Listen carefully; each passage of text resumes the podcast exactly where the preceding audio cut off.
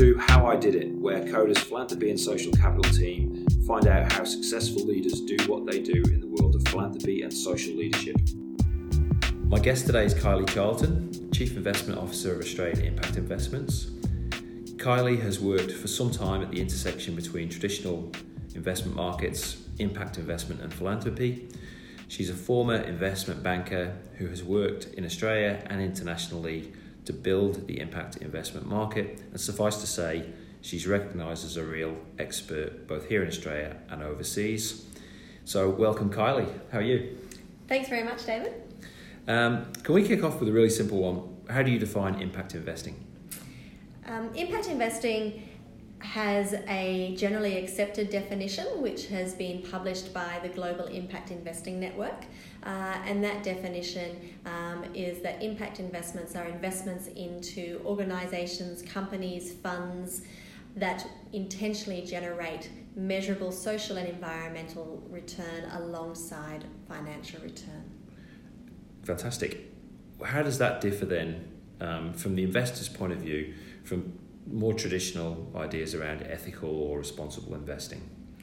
Impact investing is definitely an extension of that movement of ethical and responsible investment. Uh, and what it really, how it differentiates is in regards to its intentionality and measurability. Uh, so you'll recall that definition I just gave you, uh, the really key terms are intentionality and measurability. And so, what you may think about it is that this is an investment um, that is looking to solve a problem, whether it be an environmental or social problem, and it's intentionally looking to do that. So there's a, a solution which has been come up, whether it's a market-based solution, whether it's a different uh, a different program which is being run by a not-for-profit um, organisation, uh, and that is there's intentional solution which is being designed, and then you can actually measure the outcomes of that as well. Uh, so that's really the big difference. Where for your ethical and responsible is very much more around you let's screen out um, what we don't want exposure to, or let's look for exposures that we do want um, in our portfolio, uh, versus really looking at opportunities where we could contribute to a solution. Is the other way of thinking about impact so, investment also. So, like you say, a, a natural extension in a way from trying to avoid doing harm through to intentionally looking to do positive things for the environment or the community whilst still um, generating a financial return. Yeah, that's a nice summary of it. And we use what we call is a sort of an ABC framework, um, which has been adapted from the Impact Management Project. And it's like we're looking for investments at the ethical, responsible side, which avoid harm. And then as you move towards impact investing, you're looking at investments which either benefit people or planet, or at the real pointy end of contributing to a solution. Which I think um, the world needs, and it's something we should be doing. It's that it's uh, if you've got the opportunity and you can manage investments in a sustainable way, why wouldn't you be attracted to investments that also offer you the opportunity to do positive things? Um, but that's me. Who are these things for? Impact investments are for everyone. They can fit within an investment portfolio um, of any type, of any size, uh, theoretically. The biggest challenge that we actually have is the availability of impact investment product um, right across that spectrum of different investors. Um, so, ideally, where we would like to think that people get to and where we think the financial market should be is that every investment will be an impact investment because ultimately that's what it is today. Uh, because you either have an investment which is doing good, doing bad, um, or is neutral in its impact. Um, but in terms of that real definition from an impact investment perspective, um, what we'd like to see is that they are available for everyone. The reality of the situation today um, is that most are available for what we term is a wholesale investor, uh, and um, you know that then typically leads us to high net worth individuals, people who might have you know sort of charitable trusts, foundations, private auxiliary funds, etc., um, and then also not for profit clients um, themselves. I remember back in 2013, I hosted a series of events with Jed Emerson, who you know you'd know well, a real pioneer and leader um, practically in, in, a thought leadership sense in, in the impact investment world. And he taught me and other people through those events to think about impact investing not as a separate asset class or as some special thing that's new and shiny, but as a lens through which you look at all of your investments. um, it would be very hard for any of the investments we've ever made or will make in the future to have no impact. The, the, the challenge is to work out what that impact is and to think, well, do I care about that impact that I'm having through what I'm effectively financing? Um, how do you see that, that whole um, idea of a lens through which you look at investments? Totally agree that um, impact investing is a lens across your portfolio. And so when you're designing an investment portfolio, designing it to meet um, a set of financial objectives and a set of impact objectives. Uh, and that's you know, ideally where, where, where we head. Um, why is impact investing growing in popularity? There's a whole range of different factors that you could bring into this conversation about popularity and impact investing. Uh, I think, however, fundamentally, and I'll use, I suppose, more a personal perspective than potentially an industry perspective, is that I think we're becoming much more aware of the world around us and conscious um, that if we continue to act as a society as we have been, that we are taking more um, from the environment than what we're putting back into it, uh, that we have increasing levels of inequality in our society as well. And I think people are opening their eyes and saying that's not the world that they want to live in. And it's definitely not the world that they want to transfer to their children, to their grandchildren, and to the generations beyond that.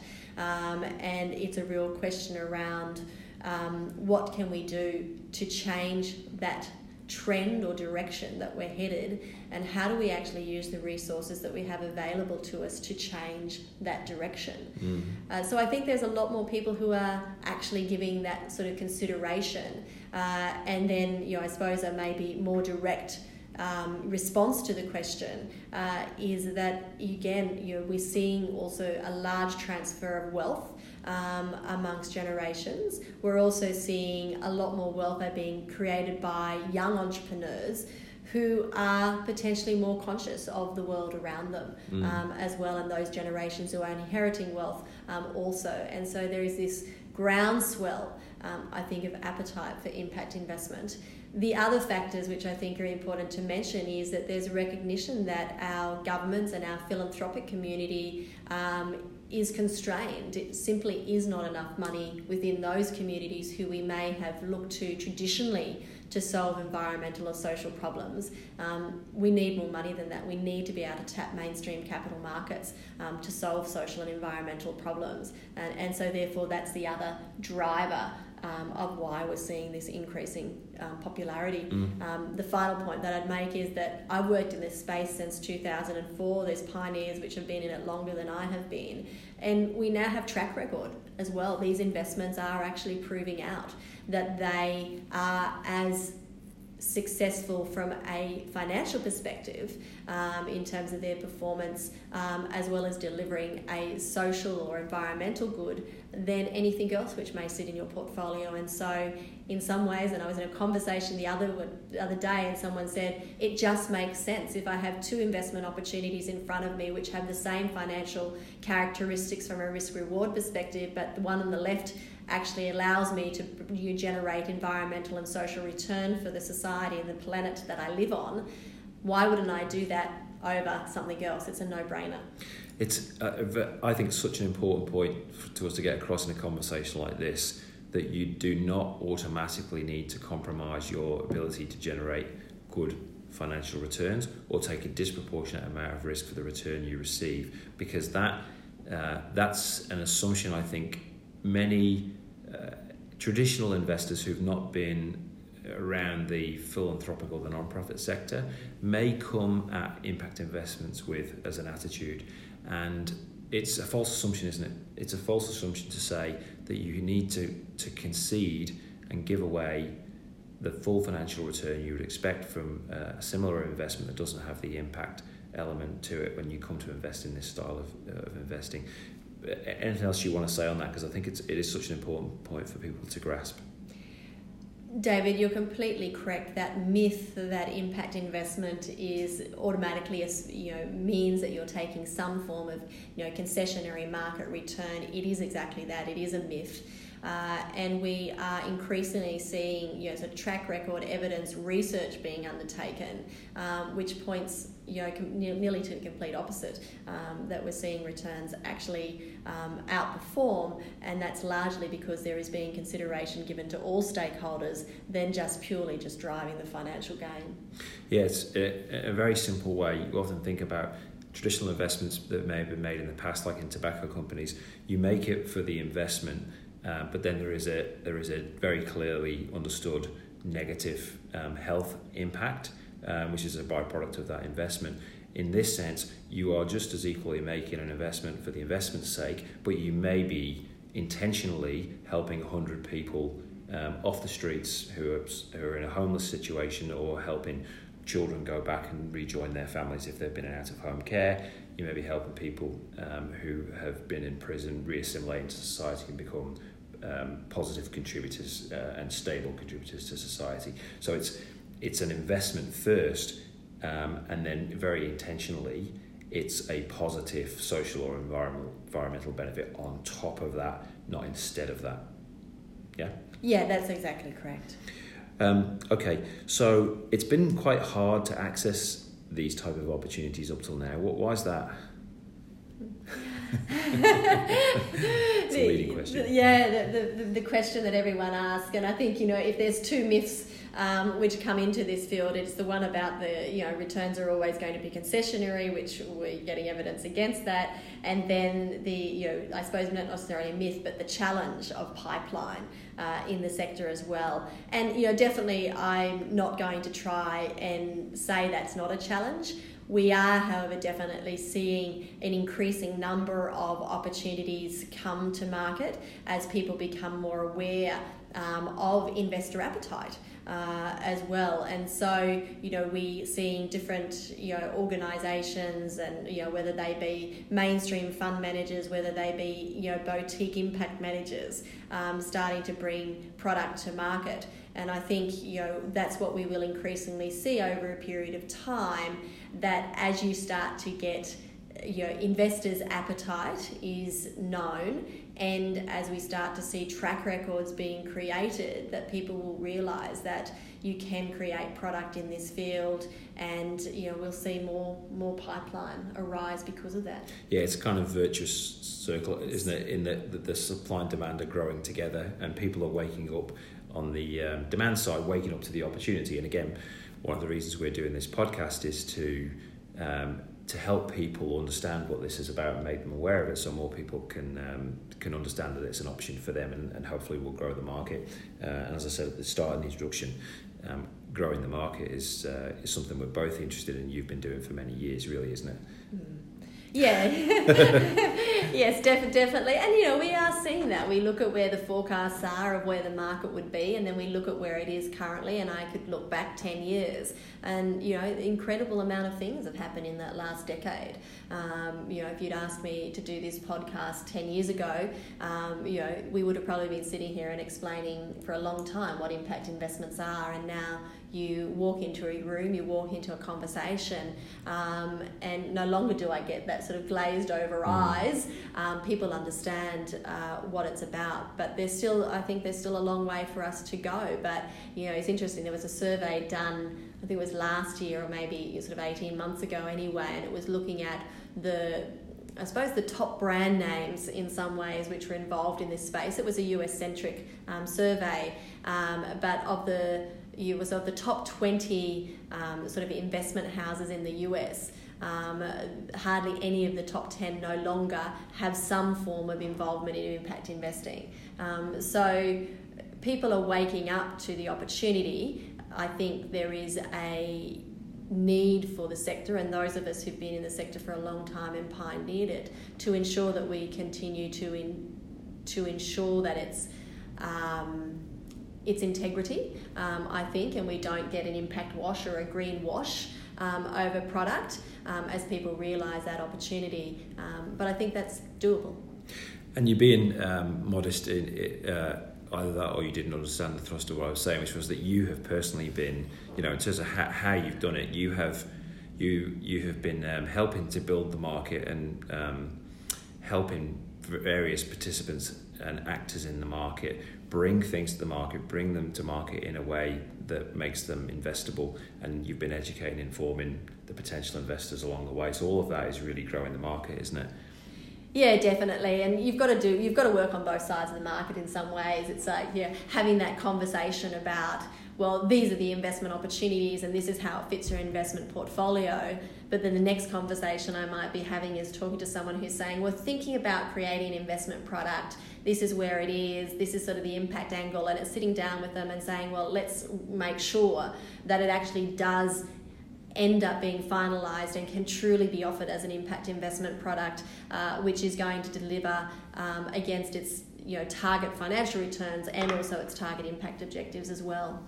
The other thing um, that has really uh, made it difficult to access opportunities that are out there in the market from my, from my perspective um, is that clients, wealthy people, wealthy investors, um, are often advised, and their advisors have not really been in a position to provide advice in relation to impact investments for a variety of reasons. They haven't necessarily uh, understood the potential for the investments. They, um, they the, the, people who are involved in researching investment opportunities within advisory firms um, probably don't have the skills to to analyse the impact in the community or environmental side of the equation. They're more used to looking traditionally at um, the financial side of the equation.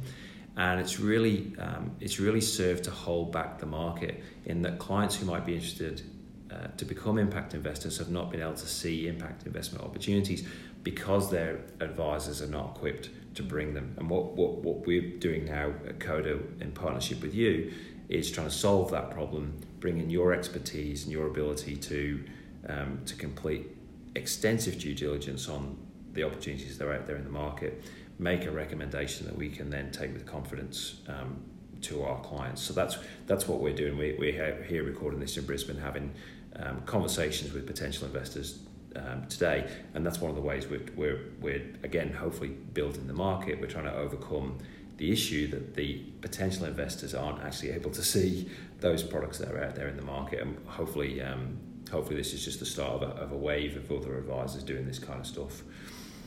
Um, now, can I just turn our attention to non-profits for for a minute because private private investors um, are interested in impact investment, and, and, I think we both agree increasingly will be in the future. But non-profits are important in, in this conversation because they see impact investment, many of them, as a uh, a really good fundraising opportunity to finance their work, and uh, I think sometimes that is a realistic thing, but it's often and probably more often than not an unrealistic expectation and one that can sap an awful lot of resource within a non-profit. Uh, how do you, how, what, what advice I suppose have you got for, for people that run non-profits who are thinking about um, building their own impact investment or raising money through an impact investment deal? Yeah, it's a great question, David. I'm glad you made the comment that often um, it's not an appropriate solution, impact investing. And I think that's you know the starting premise um, of a conversation in a non-profit um, around impact investing should be is this the appropriate strategy for us to be able to tap capital? Now, traditionally, they would have tapped it through grants, whether they be philanthropic grants, whether they be government grants. Uh, it doesn't mean necessarily just because they've been doing that that they can automatically then transfer and create an investment um, an impact investment type of product. And so I think the starting you know conversation needs to be about does this work? Is it an appropriate capital strat- you know, ability uh, sort of capital strategy for us?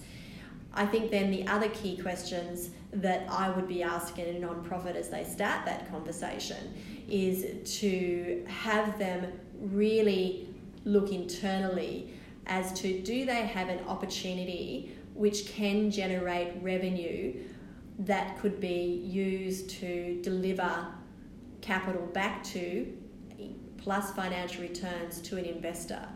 And you need to start and examine do you have that business model?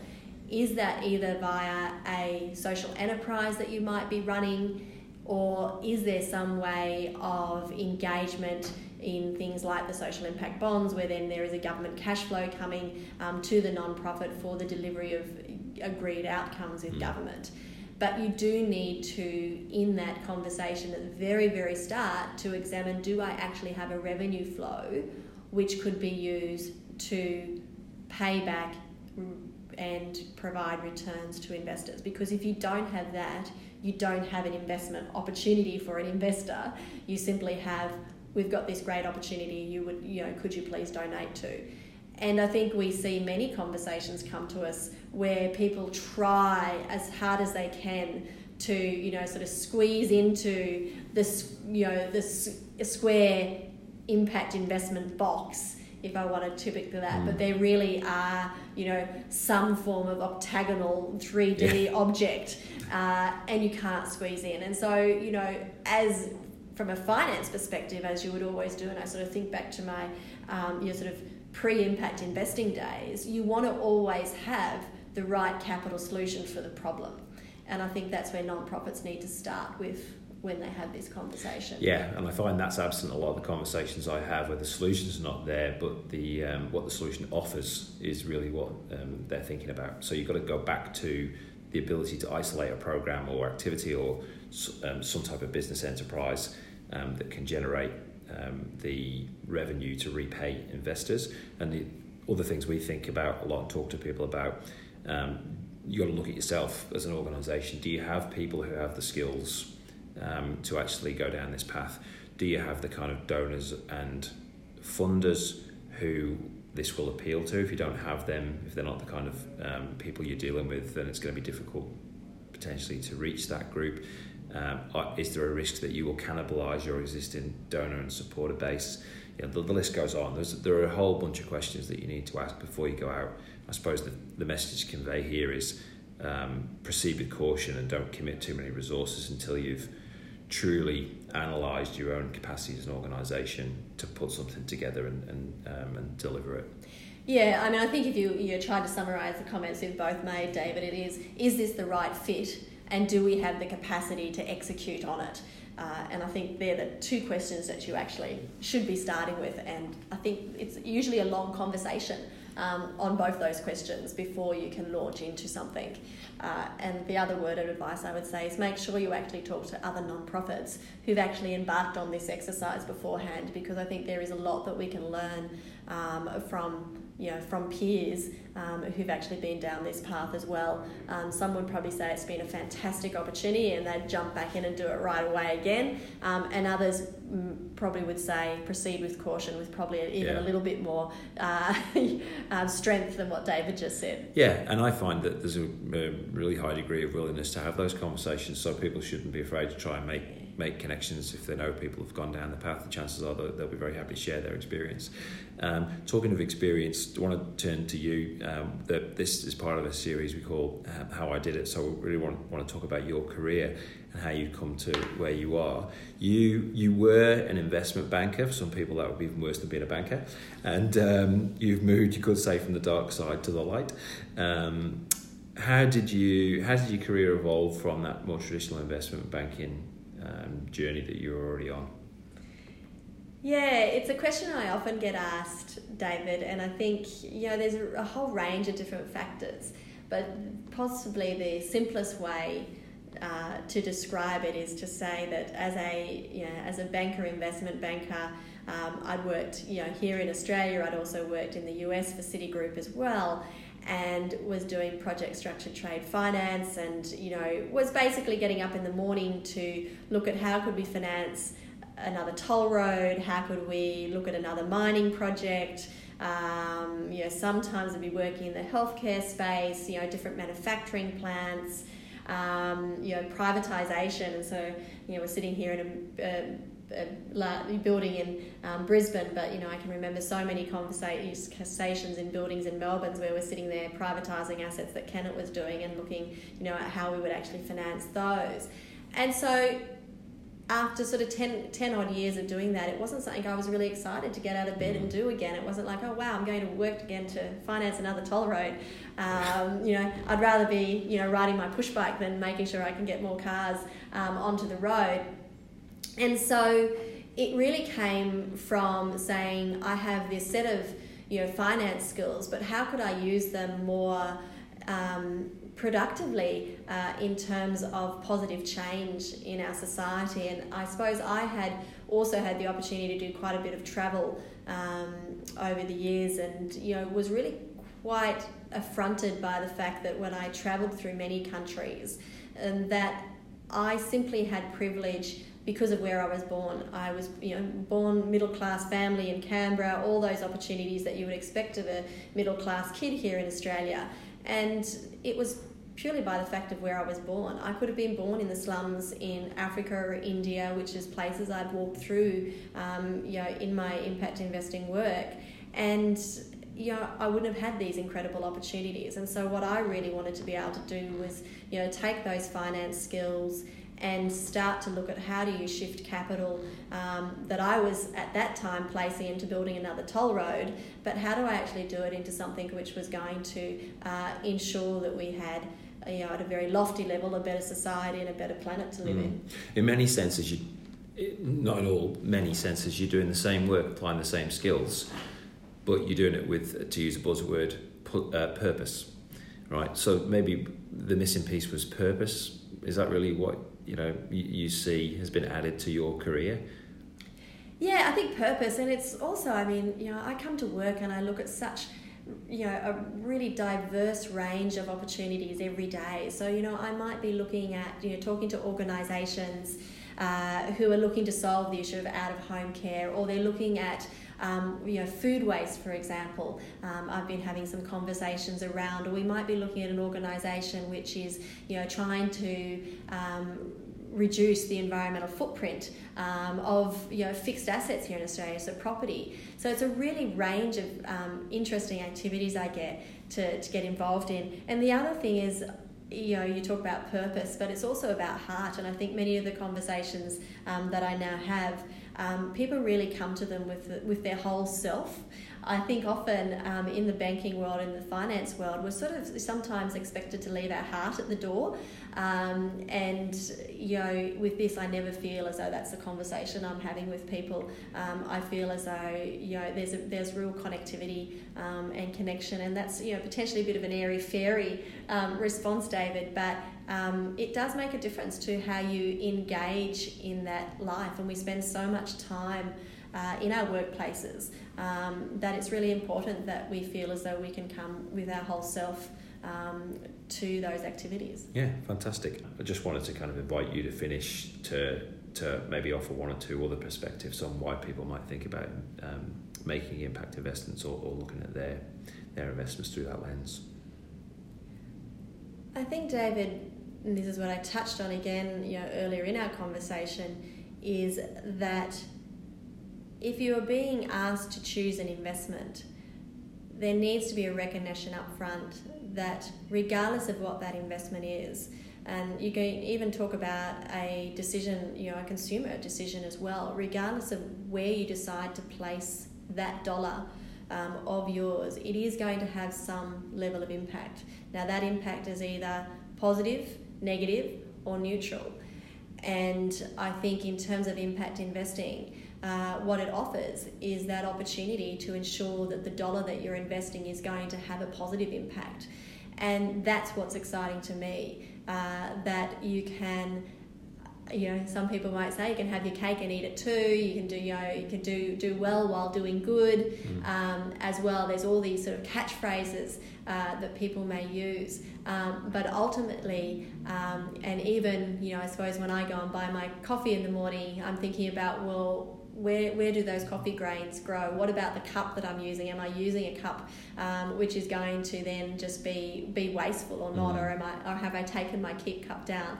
Um, you know, I'm that sort of person who I actually won't order coffee if I've got to have a takeaway cup. I you know I'll either sit down and have it or I'll just go without it. Uh, so it's it's those everyday decisions about where are we actually using those dollars. There are hard earned dollars that we've all probably all gone to work, we've had to earn them, you know, or they've been handed to us from generations beforehand uh, who've also done those really hard yards to get them. And um, I think impact investing allows you to say, well, where am I actually placing that, and does it is it going to have um, a positive benefit to the world? And that's why I think um, impact investing is attractive to people because uh, I don't think any of us want to consciously um, uh, make a decision whereby we're doing damage to planet or to society. Um, and you know, impact investing is probably at that point of awareness um, where people really are saying that they want to place their hard-earned um, resources um, towards things which are positive. Mm. And it's like you say, there's lots of um, lots of terms around like having your cake and eat it. Um, but essentially, what what we're really saying is now and increasingly there is a better way, and so you can invest in a better way, and um, we're both going to be going on that journey with uh, with uh, the work that we're going to be doing together. So I look forward to doing that, and um, hopefully bringing some really sound investments to people that can make a big difference um, to people here in Australia and overseas, and, and to the environment that we're all sharing. So thank you very much for your time, and uh, I look forward to working with you from here. Great. Thanks very much, David. I'm really excited um, at the foresight and um, opportunity that Koda is providing its clients and really happy to be part of the journey. Terrific. Thanks a lot. That's it for this episode of How I Did It. For more from Koda, visit kodacapital.com or email philanthropy at kodacapital.com.